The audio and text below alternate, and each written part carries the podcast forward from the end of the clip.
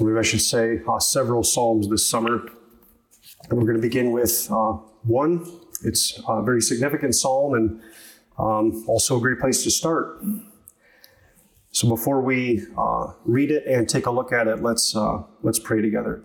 Our Heavenly Father, we thank you uh, for your word. It guides us in life.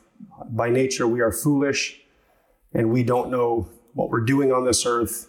We have no idea how to praise you and live for your glory and what we're supposed to do with our time unless you tell us. And so, as we take a look at this psalm, we ask that you would teach us things that maybe we don't know or we need to be reminded of. We ask that you would uh, uh, transform us uh, in our very inner person, in our minds, and our hearts, and our desires. And we pray that uh, you'd exalt Christ so that we would be encouraged by him and his work and refreshed in him. For Jesus' sake, we pray. Amen. All right, Psalm 1 uh, Blessed is the man who walks not in the counsel of the wicked, nor stands in the way of sinners, nor sits in the seat of scoffers, but his delight is in the law of the Lord, and on his law he meditates day and night. He is like a tree planted by streams of water that yields its fruit in its season, and its leaf does not wither. In all that he does, he prospers. The wicked are not so, but are like chaff that the wind drives away. Therefore, the wicked will not stand in the judgment, nor sinners in the congregation of the righteous. For the Lord knows the way of the righteous, but the way of the wicked will perish.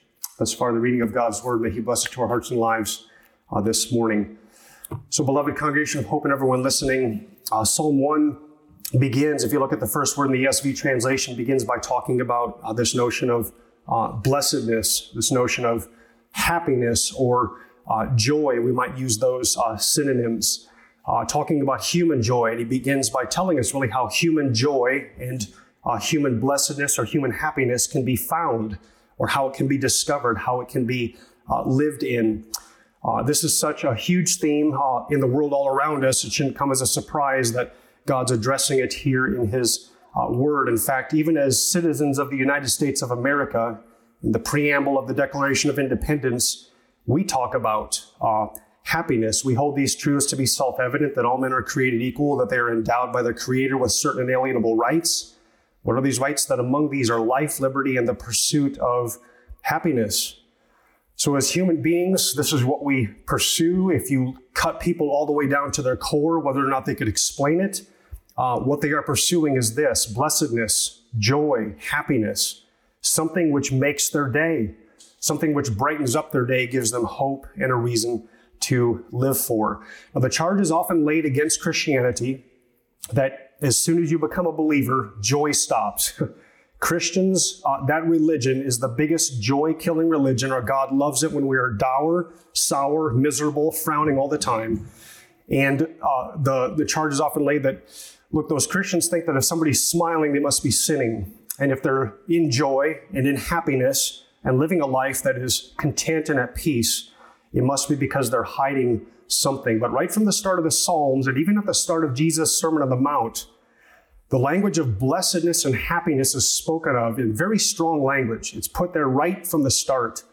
And Jesus speaks of this happiness in the Sermon on the Mount. Blessed are the poor in spirit, blessed are those who mourn. Or let me translate it differently. Happy are the poor in spirit, happy are those who mourn, happy are the meek, for they shall inherit the earth. Happy is the man who does not walk and stand and sit in these ways. But happy is the man who meditates on the law of the Lord and makes it his delight. Now, I realize that as believers, a lot of us may have a knee jerk reaction against this notion of happiness. I'm not talking about a happiness that the world has, which is a fleeting emotion that comes uh, one second and literally two minutes later can be entirely gone but a happiness that is associated with a deep seated joy, part of the fruit of the Spirit, which is joy. A happiness that is not uh, smile deep, but soul deep, that goes all the way down to the heart of hearts, so that regardless of our external circumstances, we can consider ourselves blessed, happy, joyful, no matter whether we're going through persecution or whether we just got the promotion we were looking for. Regardless of the circumstances, we can find ourselves happy. And so I would translate Psalm 1, verse 1 Happy is the man who walks not in the counsel of the wicked. That could be very legitimate. Or excited, blessed, joyful is the one who walks not in the counsel of the wicked. So, this Christian happiness is deep. It's rooted in Christ. It's grounded in the rock of our salvation who changes not. This happiness is based not on external circumstances, but on our unchanging relationship with God, who has delivered us from the wrath to come and now lives within us by the Holy Spirit. As we walk through this psalm, I want us to notice just three things. We could divide this up quite a few ways. It's actually pretty basic, the, the structure of it. I want us to notice the method of happiness first. Then we see a, a little bit of an image of happiness, and then we see an image of misery to close with. So the method of happiness, the image of happiness, and then the image of misery. So for the method of happiness, we just look at verse 1. Blessed is the man who walks not in the counsel of the wicked, nor stands in the way of sinners, nor sits in the seat of scoffers. And then verse 2 his delight is in the law of the Lord, and on this law, on his law, he meditates day and night. So the method of happiness is twofold. It begins with a negative, what we avoid, and then it ends with a positive, what we do. So, first of all, negatively, what we avoid. There are things as believers which, if we want to uh, enjoy this blessedness that the psalmist speaks of, this happiness, this joy, there are things we need to avoid, things that we shouldn't do. And that's part of our life as believers. And uh, he begins by talking about walking not in the counsel of the wicked. Now, you could use this verse 1 as a process of unhappiness, looking at it like that. How do we end up unhappy? Well, it begins by walking in the counsel of the wicked. And I want to emphasize the word counsel because usually how unhappiness begins is by how we think. It's by the information that we take in the counsel that we receive, the messages that we imbibe mentally. That's so often how unhappiness begins, is through our thinking, which is why Paul can say in Ephesians 4:17, you must no longer walk as the Gentiles do in the futility of their what? Their minds. In the futility of their minds, in their counsel, in the way they think. And this is why the Bible repeatedly addresses the mind of believers. Romans 12:2. Do not be conformed to this world, but be transformed by what? The renewal of our minds. So, how we think, the counsel we put ourselves in and take in, the information that comes into us goes through our minds, and how our mind processes that is incredibly important regarding this blessedness and this happiness. Or Colossians 3 2, Paul says, Set your minds on things that are above not on things that are the earth. Again, it's an address to the mind. So when happiness begins with the mind, then it translates down to our way of life. Notice, nor stands in the way of sinners, which has to do with lifestyle this way. So uh, it starts in our mind, then it starts to affect our lifestyle, and eventually it ends up where we're sitting in the seat of scoffers, nor sits in the seat of scoffers. Now, that's the pit of unhappiness. The way we think is not good. It's affected and changed our lifestyle. And now, where someone sits is basically the people that they identify with. And now it's no longer something external. I'm part of the scoffers. I sit in this seat.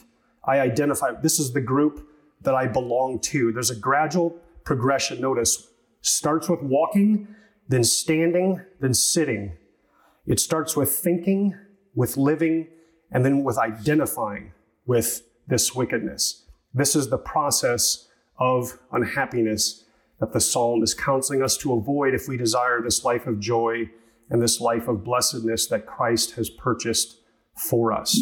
Now, let me just walk through this. Uh, if you look at any sin, it almost always begins in the world of ideas. Oh, the world is right. This isn't so bad. You know, just have a, I'll, I'll pick off some easy ones. Just have a drink, just shoot up, uh, just enjoy something that God says no to. Surely God isn't against having pleasure in life. That's, it starts in our minds. Then we dabble in it and eventually becomes so much part of it that we can't live without it. We're sitting down in this. We're in the seat of the scoffers. We've joined forces with those whose lifestyle is this. And I want to kind of bring this right home to Pella here because we live not in Chicago, we don't live in Beijing, we don't live in Ethiopia, we live here in Pella, Iowa. And I think there are unique challenges or temptations for us as Pelicans or uh, people who are from the surrounding region um, and what we have to face as far as, yeah, what are the, the, the ways the world drives us into unhappiness, the ways we are tempted to drive ourselves into unhappiness by imbibing in what the world does. Let me just begin by uh, pointing out uh, family and children as, as one way that this can happen. I don't know if you know this, but we will destroy our joy by trying to find our happiness in our spouse or our children. Let me begin with this. There are hosts of organizations that will say the key to happiness is the perfect family. You will find those organizations in the world. The key to human happiness is by having the perfect spouse or the perfect children. And eventually, if we imbibe enough of this uh, falsity, this lie, that that's the key to happiness and joy in this life, we'll start ordering our lives according to it. And eventually, that will become our entire identity. So our thinking will start I must have the perfect marriage and children. Then we'll start living this way. Family is all I live for. I don't make time or take time for anyone or anything else. And then eventually our identity becomes I must have a perfect family in order to be happy. And if I don't get it, I cannot be happy. That's to go from walking to standing to sitting in the seat of these scorners, a group of people in the world that says, you don't need God. What you need is the perfect family. A second way this can take place, I think we're tempted strongly in Pella, is regarding career or vocation, where in Pella, in certain areas, to be a workaholic is actually considered to be quite sinful and people look down on you. And Pella, it's actually praised, talking about not hard work, but workaholism, finding your identity in what you do and becoming extremely, extremely successful at it. And this can affect our thinking now, some people worship careers for money uh, because they like what they can buy if they are successful. And some people worship their careers uh, because uh, they're looking for significance. They're starving to be noticed or praised or even to prove to a high school classmate that they are somebody uh, who, when maybe they were told all through high school they would never amount to be anybody. So, if we uh, fall into the world's temptation here, what can end up happening is we start thinking a successful career will make me happy, it will make me somebody. And then we start living that way. Work is all I have time for. I will not take time for anyone or anything else, and I will not let anything get in the way of my perfectly successful career. Because if I can finally get that perfect career, I will be happy. I will be somebody. And then identity my career must succeed in order for me, to be anybody at all, in order for me to be happy. And we've taken our seat among the scoffers who say, you don't need God. God has nothing to do with human happiness and joy. What you need is work. You need career. And then finally, image. Let me just walk through that one. In Pella, you know, we're a touristy town, which comes with a lot of benefits, right? At least when tulip time hits, the streets are almost always not under construction anymore. But, you come here about two months beforehand and everything's under construction. Uh, the lawns are mowed. The tulips look fairly good usually. You hit it early, mid, or late, whenever it is. And uh, the town looks pretty good. And the Dutch fronts are awesome. We got all these great brick buildings. People love to come and look at this. It's a unique place to live in the sense that it has a functioning downtown, which is not common for a lot of small towns. But in the midst of that, in our emphasis on image as a touristy town, comes some tremendous temptations, beloved, that don't have to do with buildings, but have to do with life and what we present to not just the tourists, but what we start presenting even to each other. We can talk about image regarding body types, having to fitness ourselves to death. We can talk about image regarding how we dress, having to keep up with all of the latest and the greatest. What it comes down to is presenting this image. And the world will tempt us, Pella will tempt us to start thinking along these lines. The perfect body or the perfect image will make me happy. Then it affects living. I don't have time for anything or anyone else other than fitness and making myself look good. And then finally, my identity. My self worth is bound up in the whole world of fitness and in how fit and I am and how good I look. And then one more politics, which I think maybe affects us as American Christians, not just in Pella. Thinking good candidates in office are my greatest need. They'll make me happy. Living, I don't make time for much else other than politics, identity. I can't be happy unless the political world goes my way.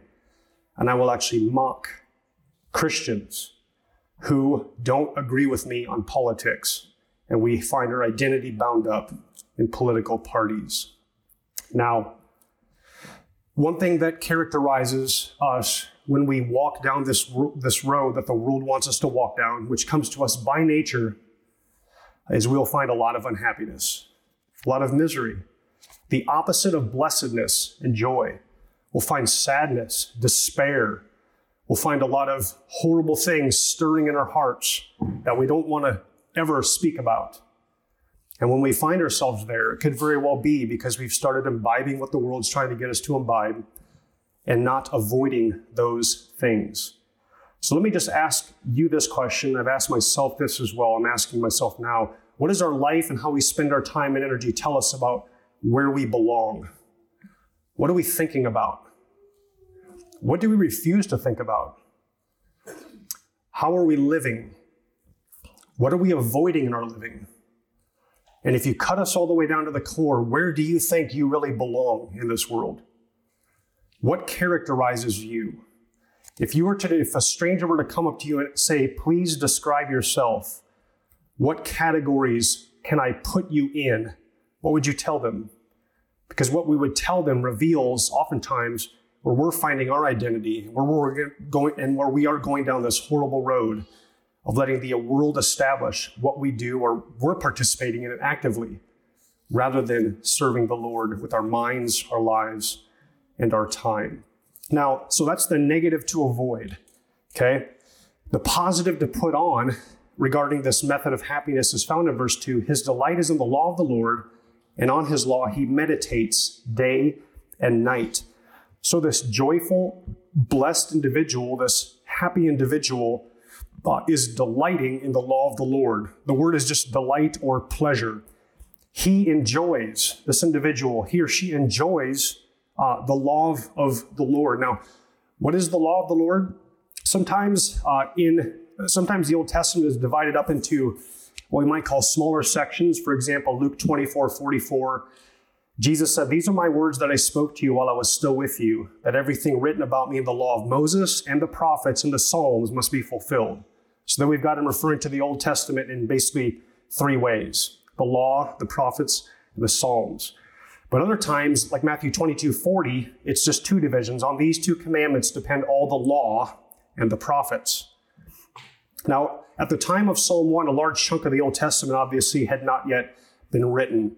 So when the psalmist talks about the law of the Lord, he's not talking, not simply referring narrowly to, oh, the Ten Commandments, but referring, I would argue, to the entire Old Testament that had to be written, all that God has revealed about himself at this point. Albert Barnes said this Here, the word law undoubtedly refers to the written revelation of the will of God as far as it was then made known. So, the law of God that the psalmist is referring to is just the Bible. So, we would say the law of God that we're meditating on would be a reference to all of Scripture. Now, we've got 66 books, Genesis through Revelation. And the man who's blessed, the individual who's the believer who's blessed and happy and joyful, meditates on these things day and night, which is another way of saying this is just part of their life. It's not like legalistic, oh, have I thought about a truth in God's word this morning and this evening? No, it's just part of their living. They, they steep their hearts and their souls in the truths found in God's word. So happiness comes from loving and meditating on the truths found in the Bible. Now, let me just walk us through what that can look like. And I, I don't want to impose on any of us some sort of system. So here's just one example among thousands. But one way to do this is if, we want true happiness and joy, uh, uh, we, can, we can meditate on how sinful we are because the Bible exposes what to us as human beings? Just how wretched we are. I mean, when you go through the Old Testament, what do we discover? selfishness, drunkenness, rape, murder, over and over and over again. When you read the Old Testament, by the time you get to Malachi, what do you know about human beings? That we have a serious problem on our hands, and it's us and our sin. that is what we know. We are a mess as a human race. Better to be an animal than it would to be a human, right? We, we have a lot of sin. And when Adam and Eve fell into sin, that plunged us into a whole world of misery. So meditating on these truths, now the world will say, hey, don't think about that. That's too discouraging. That's, that's too harsh. You'll never find happiness in this. But meditating on God's word forces us to come to grips with what? How sinful I am. Now, careful here, we don't stop there, but we do start there, or that is included in our meditation. And there will be no true happiness, not, no true happiness, unless we come to grips with just how sinful the Bible says we are by nature. E- even this, even how sinful we still are as born again Christians. Because if we don't do that and come to grips with that, then when we go out, we won't have true happiness. You know what we'll have? We'll feel fake, like we're putting up a facade, and like we've got to pretend we're not really as bad as we are. That's not happy. That's not joy. That's faking it again. And our hearts will figure it out. Our souls will know. We'll know that indeed we are not truly happy. Then the Bible also speaks a lot about what? How God has overcome our sin by his power in order to save us. Now, he does this in the Old Testament through incredible miracles. Israelites crossing over the Red Sea on dry ground. How does this happen? Coming out with the plagues, going into the promised land, and this walls of Jericho just falling down. The Israelites basically doing nothing except obeying God to just walk, blow a trumpet or two, and then yell. And you see God destroying Sennacherib's army and doing these incredible works. You see God healing someone like Naaman from a foreign country. And then you see Jesus Christ coming into this world and doing what? Living perfectly. All throughout the Old Testament, there's nobody that can keep this law. Nobody's even close. You come to the New Testament, still nobody's doing it. And then you get to this Jesus guy, and the camera just hones right in on him. And what's he doing? He's not sinning, he's obeying all the commandments. He's loving enemies. And then he goes and he suffers and he dies for the sake of sinners. Beloved, that's incredible. In the midst of this, our hearts as believers just sing. That's what it is to meditate on the truth of God's word and ingest this. So, in the midst of the world telling us we're not everything that we should be, and they're right, when the world tells us we're not everything we should be as Christians, they're not wrong, they're right. When our own consciences accuse us, if we're going to meditate deeply on the truths, we're going to accept that as true. You're right. I am way, I am extremely sinful, way worse than the world knows, and way worse than even my mind knows. But we're not afraid of that. Why? Because we have an incredible Savior. Now that's what it is to meditate on these things over and over and over again. To meditate on this truth. Then the Holy Spirit comes to live in me. After the Lord saves me, He lives in me. He's given me a brand new heart. He's empowering me to a whole different life. Beloved, that's incredible. I belong to a different family now. I'm loved. I'm redeemed. I'm a child of God. This is incredible. That's where joy is to be found. This is where true happiness is found. That's why Augustine would say, Our hearts are made for you, O Lord, and they are restless until they rest in you. That's true for an unbeliever, it's also true for a Christian. Our hearts are restless until we are actively resting them in the Lord by meditating on the truths that are found in His Word. Doesn't even necessarily have to be a particular verse, right? Just the truths. You know what? I really blew it. The Lord tells me I, I will blow it. Right now, I'm really having a struggle with where I belong in this world. Ah, uh, that's part of what it is to be a human being. We're not home. God tells me that He forgives my sins in Jesus. Oh, thank you, Lord. And He tells me that I belong in heaven now, and that's my true home where I belong. Okay, well, that's encouraging. That's true joy. That's true happiness to meditate on those realities all throughout the 66 books of the Bible. Let me ask each of us this. Let me, let me mention this, I guess. Don't underestimate the power of those little device screens that we carry around in our pockets and we use hours during the day or the computer screen that we look at to change what we are meditating on.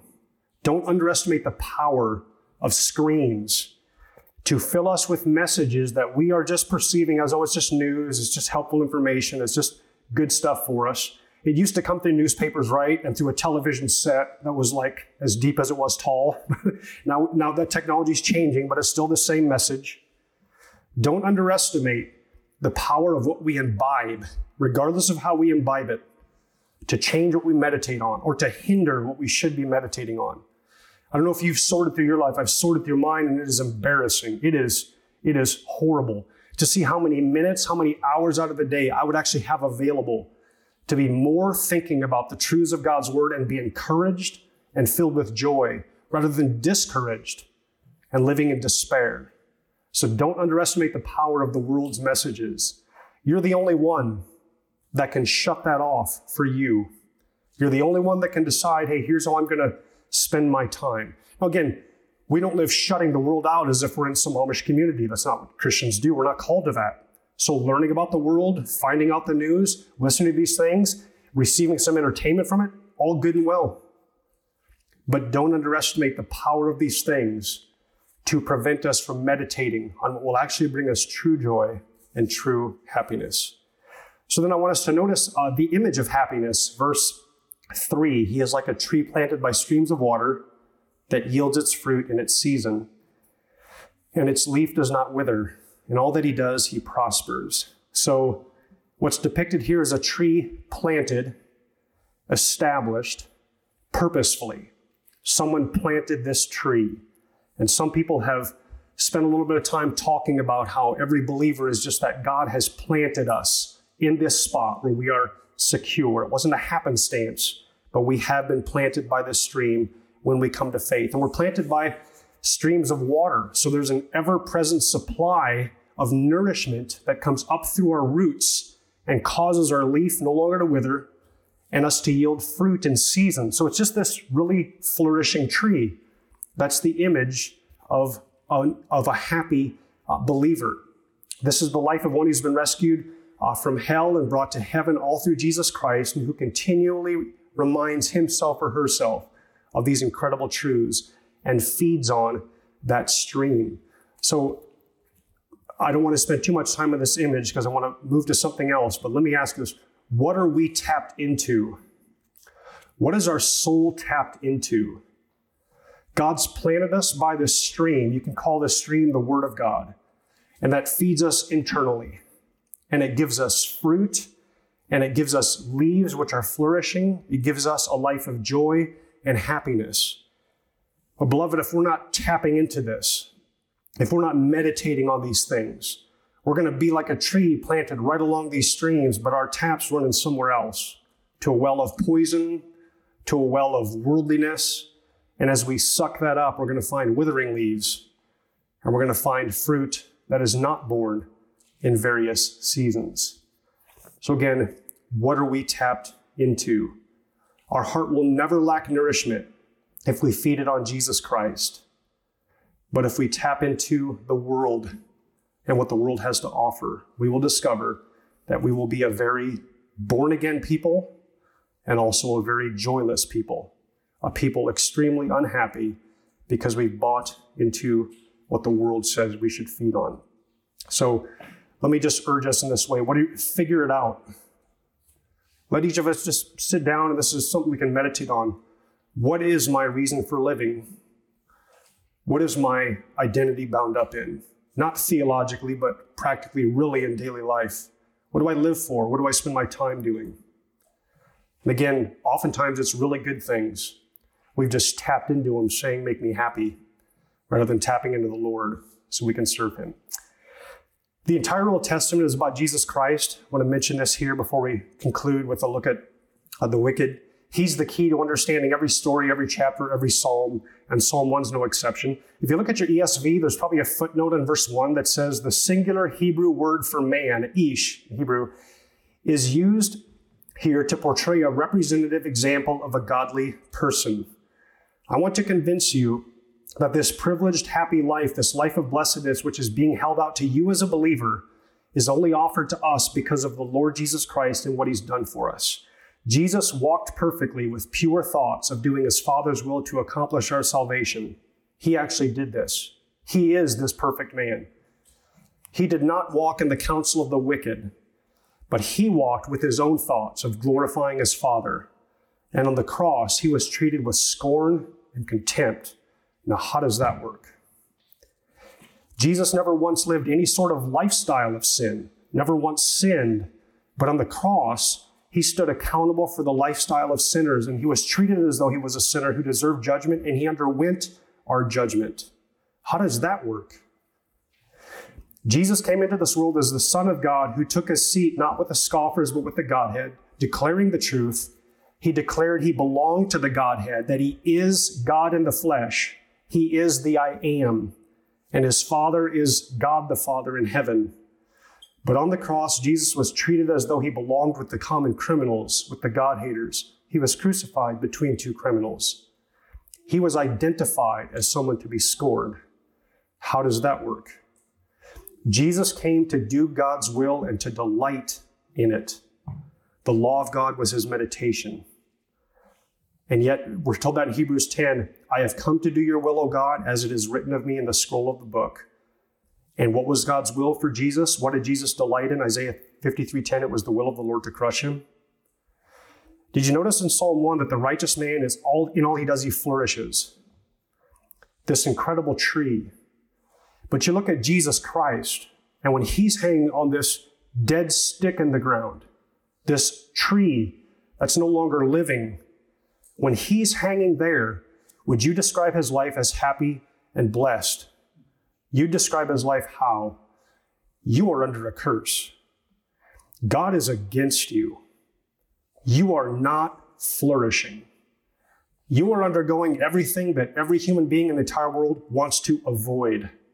Get me out of his shoes. Why? Because he's in our shoes. Because he's undergoing what you and I should have to undergo for all of our lawlessness, for all of our wickedness, and we've got lots of it.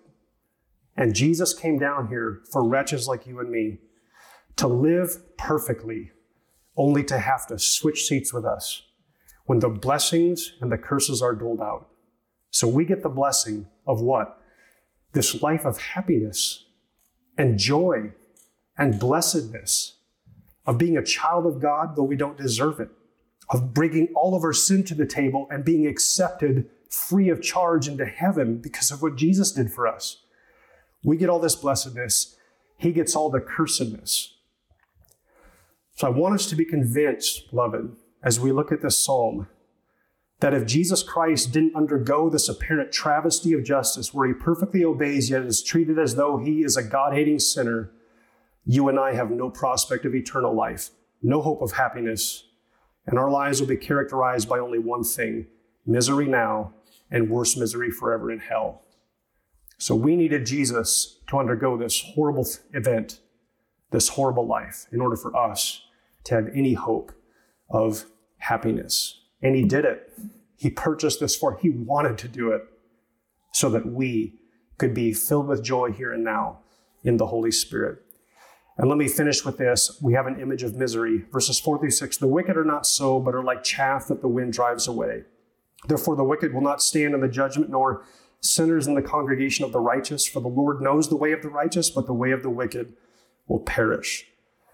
So the wicked do not avoid this walking and standing and sitting in the seat of scoffers. They don't, they're not like that. They are not like this well planted tree, which draws upon the truths of redemption and salvation in God's word. They're not like that. They're actually the total opposite. They're like chaff which is the lightest part of the grain. If you want to separate it, you throw the grain in the air in a stiff wind or in front of a fan, and the chaff just blows away, and the grain falls to the ground. And the Lord compares people who are wicked to the chaff. That will, that will be them in the judgment. They will not stand in the judgment. They don't have enough weight, as it were. They will blow away into eternal condemnation. Unless we think this is just some old covenant God of wrath speaking, Jesus speaks of this in John 3:16, speaking of believing in him and having eternal life and of not believing in him and being condemned. Revelation 6 speaks of the great day of the wrath has come and who can stand? And the people asking that question are the people who have what? Rejected Jesus. Kings, even down to slaves, everyone, we're told in Revelation 6, is asking, who can stand? Psalm 1 says they can't stand in the judgment. Revelation 6, they're asking, who can stand? Let me, let me paraphrase that. Who can make it through this? Who of us can make it through the judgment and come out on the other side? And the answer is nobody who's not in Jesus Christ. Nobody. Everyone outside of Jesus cannot make it through this and come out the other side. They will enter into this, and there is no exit sign. There's nothing but an entrance, an eternal entrance into this horrible judgment for sin. But for believers, the Lord knows the righteous. He knows us. Remember Jesus' words I'm going to come back and say, I never knew you. Flip that around, Matthew 7. When he comes back to us, he's going to say, I know you. He knows our way, he knows our hearts. He knows we're sinful, but he knows this new heart. He knows who we are down to the core of our being. So we can rest assured and joyful that when Christ comes again, our relationship with him will be revealed and he will indeed know us. So let me ask you this. I'm asking myself this. Are you happy? Are we filled with joy? Are we, are we those who are joyful no matter how life is going? Or have we, we tapped into the rivers of water that are found in God's word? Not worshiping the word, of course, but using the word to come to know the truth concerning God's grace to us in Christ and who he's made us to be. Let's pray.